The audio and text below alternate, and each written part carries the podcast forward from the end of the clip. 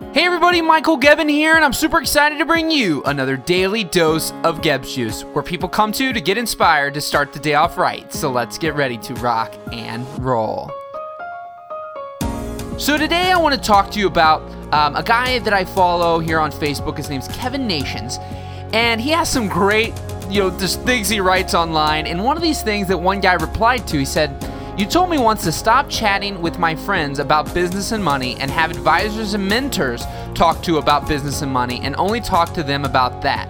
Total 180 said I'd stop chatting with people at my level or below my level and focus on chatting with people at much higher success levels and got ridiculous clarity and it rocked my business. He said, Dude, success is just common sense, although failure is common practice. Have the common sense to not be common and you will rock life. So I didn't come up with this one myself, but I truly, truly believe in this.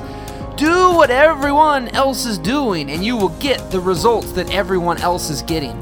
And so, although sometimes you may hear the things that I talk about or other people talk about and go, duh, I get it, but do you practice it? Do you own it? Do you live it? And that is the biggest, biggest thing that you have to think about. It may be common sense, but it is not common practice, and that's what you need to make in life, and not to be common.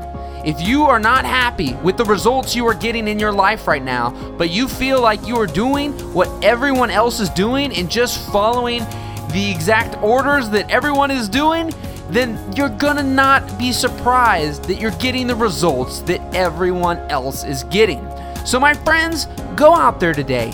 Find that way to do something a little different, to stand out from the crowd a little more. I promise you, you'll get better results than you've ever gotten before if you don't just follow the pack. The road least traveled is also the most rewarding. Rock and roll, my friends. We'll see you tomorrow.